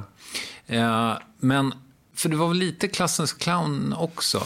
In, alltså dessförinnan? Ja, alltså jag kunde ju aldrig vara tyst liksom. Och, och där var man ju, i klassen var man ju en, så att säga, som alla visste, så det var det inte svårt. Och framförallt så var jag ganska populär eh, hos tjejerna. Alltså jag, jag, var väldigt mycket i tjejgänget. För killgänget var alltid lite tuffare än jag pallade att vara. Och, och jag var liksom, jag var inte tuff liksom. Jag kunde inte, jag kunde inte gå in och stjäla något på Frölunda torg liksom. Alltså jag fixade inte det liksom jag, jag vågade inte, jag vågade inte helt enkelt. Jag var, jag var feg, jag är ju feg. Liksom. Jag är ju totalfeg. Um, ehm, så jag var liksom väldigt mycket, och sen blev jag ju ganska mycket, alltså runt femman, sexan blev jag ganska mycket mobbad. Liksom. Det kom in starka personligheter i, i klassen. Och jag blev ganska nedtryckt, vilket jag idag då kan se tillbaks på med glädje. För det var där jag började liksom spela gitarr. Jag satt ju hemma på mitt rum och spelade gitarr liksom, och lärde mig alla låtar som finns i världen. Liksom. Och så, så det skapar också någonting i mig. Alltså, jag, jag, kan vara så tacksam för den här ibland, för jag vet liksom, när jag tar fram gitarren, jag kan, jag kan varenda text, jag kan varenda låt, jag kan, jag kan allt fram till 2006. Sen är det total mörker, men det är ju en annan historia. Vad hände 2006? Jag, hårddisken blev full tror jag. Ah, okay. Jag tror att verkligen, och så, och så blev musiken någonting som inte jag gillade längre. Alltså den musiken som, som blev, nu ska jag inte såga allt för det finns jättemycket bra, men men den musiken som blev rådande där någonstans var inte min musik längre. Och då tappade jag intresset helt enkelt. Mm, jag för jag hade ett jätteintresse av musik. Alltså jag köpte varandra, det fanns inte en skiva och det spelar ingen roll vilken det var. Utan jag hade den. Och jag hade gått igenom varenda text. Jag hade skrivit eh, och jag hade tagit fram gitarren och tagit ut låtarna. Och liksom, alltså jag, jag var helt manisk med detta. Mm. Och det ser jag som en grymt bra ryggsäck. Alltså i det nya programmet jag har kommer det vara världsklass-ryggsäck att ha. Alltså att jag kan sätta mig, eller att jag kan stå i textremsorna. Jag har ingen aning vilka textremsor som ska komma i Doobidoo. Men när de kommer så vet jag direkt, det är den. Jag kan refrängen, jag sjunger med våra tävlande, jag hjälper dem på traven. Jag, jag, kan, jag kan detta liksom. Och det är ju en, det är en fantastisk grej att kunna liksom. Och det ser jag lite, då ser jag, det, då ser jag mobbningen, sån är jag, då ser jag mobbningen som positiv för att det har skapat någonting för mig som jag har haft nytta av. Liksom. Sen var det ju jävligt jobbigt att vara, vara den killen då naturligtvis. Men jag är tacksam mot han idag. Jag klappar ju han lite på axeln och tycker om honom. Liksom. Mm. Eh, idag, att han fanns där för mig och, och hjälpte mig att bli jag. Mm. Så jag, jag gillar han. Han var jävligt god den killen. Han hade du gillat, han, den unge. Han, eh, den lille tjocke som satt där med gitarr, han var grym. Han gillade jag. Nu snor jag det sista kaffet. Bara. Ja, men gör det. Jag tänker på det här med eh, eh, den store poeten Dogge Doggelito som en gång rappade att cred och respekt inte betalar hans barns blöjor. Har cred liksom, du känns ju extremt, förlåt, men du känns ju inte som, som det känns inte som cred har varit din drivkraft riktigt. Nej, aldrig. En, alltså en, de, de stora drivkrafterna visade sig, alltså jag har haft en sån här grej att jag, jag, satt, jag gick in i väggen, vilket är nästan, eh, för, för jag hade alltid tyvärr garvat lite åt det. För jag tyckte det var det, var det mest patetiska jag någonsin har hört talas om. Alltså skämtar ni eller alltså lata, eh, alltså jag bara tyckte det var fake. Lite som elallergi. Ja, mm. jag tyckte det var fake och det skäms jag nästan för. Mm. Men när jag väl eh, hittade den väggen själv så var det ingen lek. Och då tittade jag i min agenda och ser, okej, okay, förra månaden gjorde jag 30 gig. 28 av dem var eh, gratis gig. Ja, gratis gig. Eh, alltså jag ställde upp på allt som gick att ställa upp. Och det var liksom höger, vänster, det var upp och ner och det var liksom allt. Och så hade jag två betalgig. Liksom. Så då fick jag ta ett beslut att jag kliver ur allt nu. Alltså nu är det bara, nu, nu ska jag vara egoist, liksom, tänka mig själv. Och då sparade jag min egen organisation som heter Glädjeresan. Då sparade jag, satt i stiftelsen, eller eh, Drottning Silvias barn och ungdomssjukhus eh, i styrelsen där. Eh, och de två bestämde jag mig för att det ska jag vara kvar i. Alltså där ska jag fortfarande lägga eh, fokus. Liksom. Och så måste jag tacka nej till allt annat. När det är liksom, ah, vi har ett bröllop här, kan du komma över och sjunga? Ja visst. Alltså, Eh, och så blir man glad för att de vill ha en. Liksom jag, jag måste ta bort sånt bara. Och det gjorde jag. Jag mådde väldigt mycket bättre, mår fortfarande mycket bättre. När metoo hände så får jag ett brev från styrelsen, Drottning Silvias barn och ungdomssjukhus. Kommer det brevet står det att eh, eftersom situationen är som den är så hoppas jag att du inte pratar om att du sitter i den här styrelsen. Och då har jag bland annat gjort barngolfen som är min idé som har dragit in liksom gissningsvis 20-30 miljoner till sjukhuset. Jag har liksom skapat eh, uppe på eh, barn, alltså jag har gjort jätte, jättemycket för den och älskar, jag älskar det. För det sjukhuset låg jag så mycket på när jag var liten så det har varit verkligen ge tillbaks. Liksom. Varför gjorde du det? Eh, Jag hade sån svår astma under liksom 10, 11, 12, 13. Okej. Ehm, så jag, jag, jag, alltså det har jag alltid brunnit så mycket för att få sitta i den här styrelsen. Det, var, det har verkligen varit ett, jag har varit på enda möte. Jag har verkligen inte missat möten med dem. Alltså, är det ett möte där så då tar jag bort annat för där ska jag vara. Hur kändes det där brevet då? Nej, Då skickar jag bara i nöden prövas vännen, dra åt helvete faktiskt.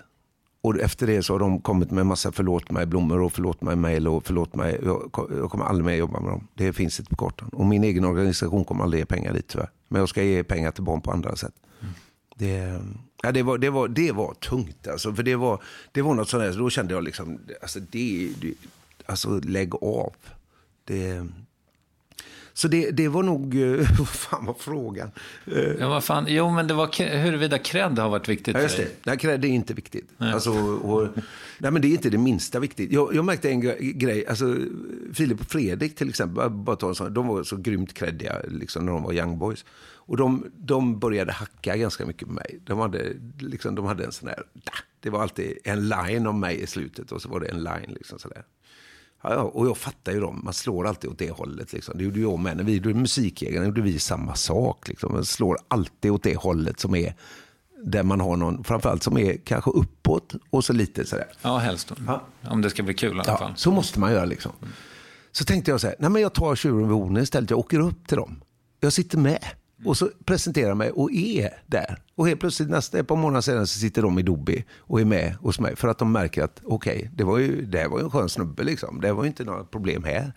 Och så tror jag, så tror jag enkelt tror jag det är liksom att du, du är eh, på ett ganska enkelt sätt får man bort eh, saker genom att bara prata ta samtal. Och, och jag, jag är sån, så cred är helt meningslöst. Sen kan jag ju tycka det är skitkul att få Alltså att få en ros ibland och att, liksom, att någon uppskattar, alltså det är precis som alla andra människor på jorden liksom tycker att, att det är kul att få eh, om, om 99 är positiva så tänker jag ju likt förbannat på den hundrade som skrev dåligt. Liksom, och det är den man fokuserar på. Vilket jag inte förstår att människan är på det sättet. Men så är nog alla funtade. Att man inte ser de andra 99 rosorna utan du ser bara kaktusen. Liksom. Men det finns en... Eh, jag har läst en, eh, en förklaring kring det en gång, att det handlar om eh, alltså, rä- rädslan att bli utstött ur klanen, så att säga. Det finns en människa som tycker att du inte ska få vara med i gänget. Och, eh, alltså, det är någon som menar att det är från okej. grott-tiden. Liksom. Det är det Robinson bygger på. Liksom. Ja, du, måste vara, du måste vara pakt med alla. Du måste ha en... Eh, Precis. Du, apropå tv. Nu när du är tillbaka i rutan. Kommer du köra på med din catchphrase som du stänger alla program med? Vi ses nästa vecka om ni vill våga kan. Hej då, tack för idag. där, det- nu har jag ju spelat in fyra program redan, så nu vet jag att det är så. Ja, den är. Och jag har ingen aning om var den kommer ifrån. Ja, men det är så skumt och den är ju helt meningslös. Ja, fast den är ju ditt signum. Men, men, men det är konstigt, för detta var när vi gjorde Musikjägaren 1900, vad kan det ha varit, 90 kanske. Musikjägaren var, var ju ett underground-program på den tiden. Det var ju liksom, vi slog åt alla håll. Vi gjorde saker som alla gjort i tv förut. Vi, vi var jäkla, alltså det var väldigt, väldigt tidigt det programmet och väldigt kul. För det var väldigt kul. Det var väldigt musikaliskt, väldigt bra, väldigt bra gäster. Allting var kanon i det programmet. Jag gillade det programmet. Och då slutade jag programmet. Alltså jag, jag tog ju någon form av programledarroll där eh, bland mina kamrater.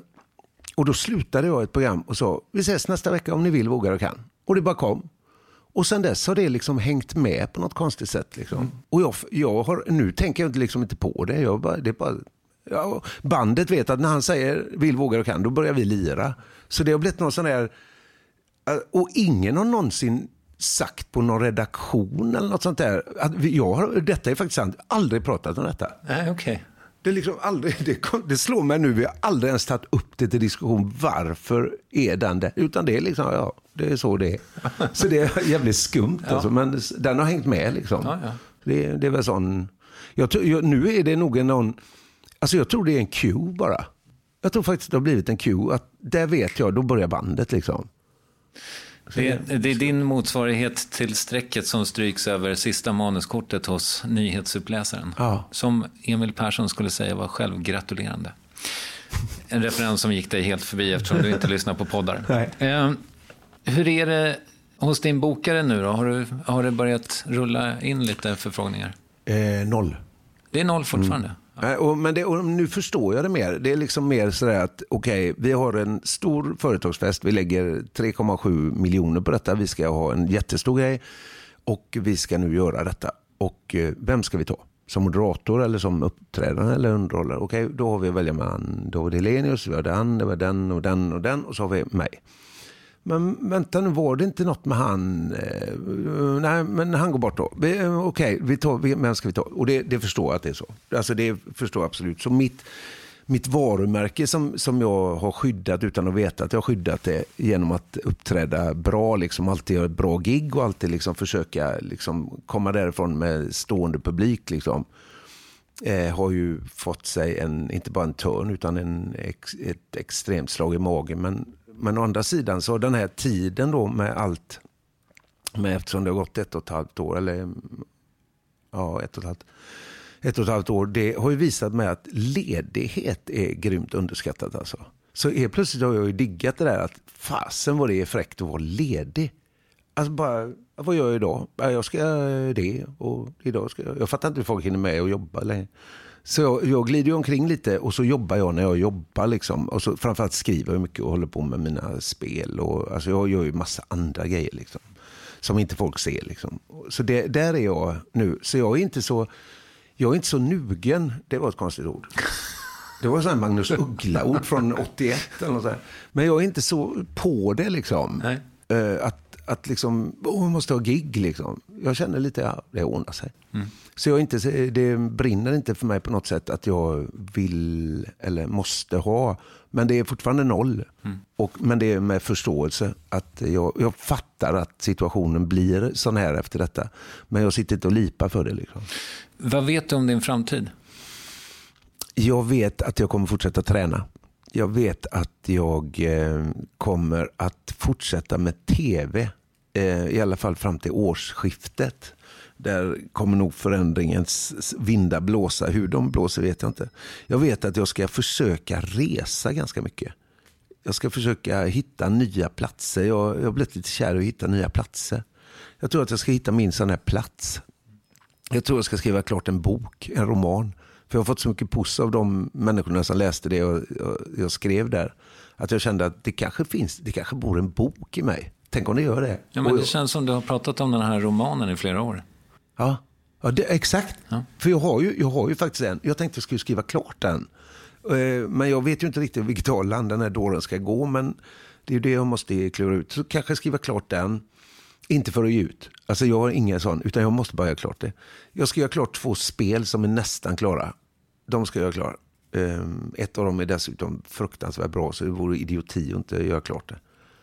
Ehm, jag ska pilla lite med alla sådana här eh, saker som ligger ogjorda. Jag är, jag är, en, jag är ingen doer liksom. Jag är en sån där som så börjar jag och så hittar jag på en idé och så är den idén och där är den idén klar och så lägger jag den och sen händer ingenting. Jag ska bygga ett hus då. Jag ska hitta en plats att bo. Jag ska liksom hitta en sån här plats eh, som blir min. Jag, jag saknar den här platsen. Och det tror jag ligger i framtiden också. Men inte i Sverige. Jo, Ja. jo Här- men jag måste, vara, någonstans. jag måste vara i, här. Ja. Eh, och och det, får, det behöver inte vara något, eh, eller det kan inte komma att bli något slott, men det är liksom, det, det, jag, ska, jag är viktigt att ha en plats, för just nu har jag ingen plats och det stör mig lite att jag inte har någon sån här, allt mitt är magasinerat liksom. Och, Har du ingen lägenhet längre? nej, Varför inte det? eh, men för att det kommer inget in. Nej, Och okej. då, då är det svårt när det går Ja, jag fattar. Nu var min lägenhet dessutom lite väl, alltså den var lite pompös om man säger så. Eh, men den var bra. Var bor du nu då? Lite överallt hos kompisar. Okej, wow, fortfarande. Mm. För, förresten, vill du, eh, kan, vad kan du berätta om det nya programmet? Det ett, jag fick i uppdrag, när, när de tog bort femteklassen, vilket de gjorde för mig då, och det var, ju, det var ju väldigt mycket min bebis. Jag älskar att jobba med barn och ungdomar. Alltså det, det är så oerhört kul. Alltså. Jag, jag måste hitta på ett sånt program där, där jag får vara med, med barn. Liksom. Alltså det, jag, är väldigt, alltså jag är så barnslig så det, vi funkar väldigt bra ihop. Liksom. Men när de tog bort femteklassaren så gjorde de det av en anledning och den anledningen förstår jag. Det är för att de, eh, det behöver inte jag berätta, men de, det finns en anledning. Ehm, då gav de mig en ny boll. För att, och då sa de till mig att sätt dig istället nu och nysta och skapa något nytt, skapa något helt nytt. Och då vill vi se musiken i dig. Alltså vi vill hitta musiken i dig igen och se vad du kan göra då. Och då hittade jag på ett koncept att eh, min barndomsö heter Knarrholmen i Göteborg. Och där, där är jag sprungen och när jag började tänka på den ön så tänkte jag väldigt mycket att där startade hela min eh, så att säga, uppträdande form. Där satt mina kompisar runt med mig när jag hade gitarren. Där var jag tvungen att gå hem och lära mig det de önskade. Där, där skapade jag min, mitt sätt att uppträda och vara på, på en scen egentligen. Och då började jag tänka på det andra är nog också så i, i 15-årsåldern när man skapar sin grej. Och då har jag bjudit in gäster. Vi ska bara inom situationstecken göra fem program som då ska gå i sommar. Där jag har bjudit in en känd svensk gäst och så prata om hans 15 år. Det kan ju vara 1930, precis som det kan vara 2002 beroende på vilken gästen är då. Och där ska vi ha ett åldersfritt program så att säga, där, där det kan vara Veronica Maggio ena veckan och det kan vara Sven-Bertil Taube andra veckan. Eh, och vad hände egentligen när den personen var 15 och kunde använda sig av SVTs digra arkiv och även Kalle Lind ska vara delaktig och, och hjälpa till i detta, vilket kommer bli skitkul. För jag har alltid velat jobba med honom, för jag tycker han är jätte, jätte, jättebra. Mm. Um, och så, där ska jag, så det har jag formaterat. En, det kommer vara väldigt mycket nostning. Alltså vilka glassar... Ja, nostning är, det är musikerspråk. Eh, nostalgi. Ah. Um, det, alltså det kommer vara alltså vi ska grotta ner oss i det, i det som var. Och, men också varför du är där du är nu. Och göra det med, med sådana människor som, som då jag tycker är intressanta och som kanske inte varje dag, även att de är jättestora, inte varje dag syns i. Min drömgäst var direkt Ola Magnell. Mm. Det, men det var tyvärr ingen annan i min redaktion som förstod det. Men det är ju upp till dem att inte förstå. Mm. Jag förstår. Mm. För, för hade, hade jag fått göra ett sånt program med Ola Magnell så är det, han, han är gud. Alltså det finns ingen i Sverige som någonsin, och då inkluderar jag eh, Taube, Cornelis och så vidare. Det finns ingen som har skrivit så bra som han. Kommer du överens med honom? Har, har, känner du det? Han sa, han sa en gång till mig så här, Lasse, jag tror, jag tror fan, du är tvångsoptimist. och så gott en människa som har, har så mycket, han har så mycket tankar åt andra hållet ibland. Liksom. Så, så säger han till mig att jag är tvångsoptimist. Är pappa din favoritlåt, mamma? Hur visste du det? Ja, jag bara... alltså, den kan ju vara... jag, jag bad min bror att jag skulle få sjunga den på min pappas begravning. Men eh, det föll inte god jord den gången. Men eh, då skrev jag en egen i sig istället. Men, men den, den, texten är inte klok. Det är så bra. Och ni som nu lyssnar och inte har hört den, det är bara liksom direkt. Alltså. Vet du vad det sjuka är? De får göra det nu.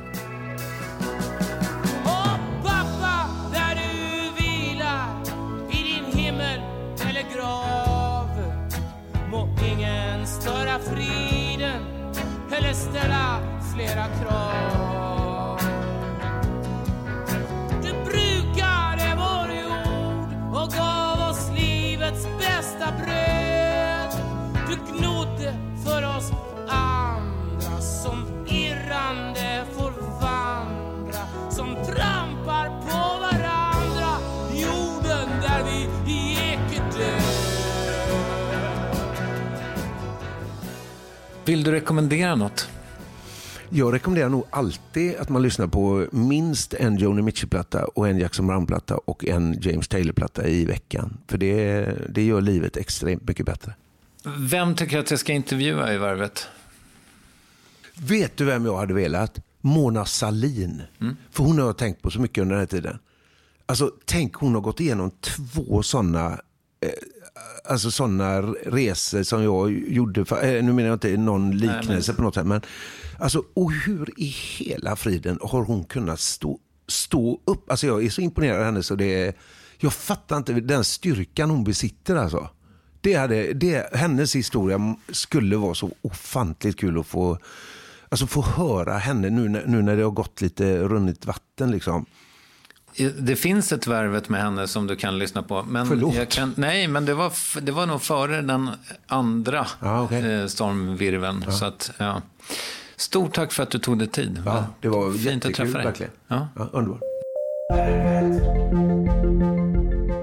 Lasse Kroner, inspelad på Clarion Post i Göteborg och som hur man än vrider och vänder på det känns genuint ärlig och rolig. Missa inte veckans uppvärvning på Instagram. Snabel av varvet heter vi som kanske bekant är och redan nästa måndag hör du det här i Värvet. Jag är, inte, jag är inte annorlunda, men jag måste typ lyssna på en beat i ungefär en vecka. Bara, typ, bara så att jag kan lägga ett ansikte på det. Vissa gånger så blir det typ en vacker kvinna. Vissa gånger så blir det bara en arg person som jag vill slå. Så det, när det, mitt skriveri, den är så här, det är en process som jag, jag gillar. Jag gillar att gå in i själva att, okay, men hur kan jag göra den här texten till någonting levande? Ja, den där stämman tillhör ju givetvis en av landets bästa rappare, nämligen Ison Glasgow. Och du förstår att vi måste höras då, va? Allt gott tills dess. Hej!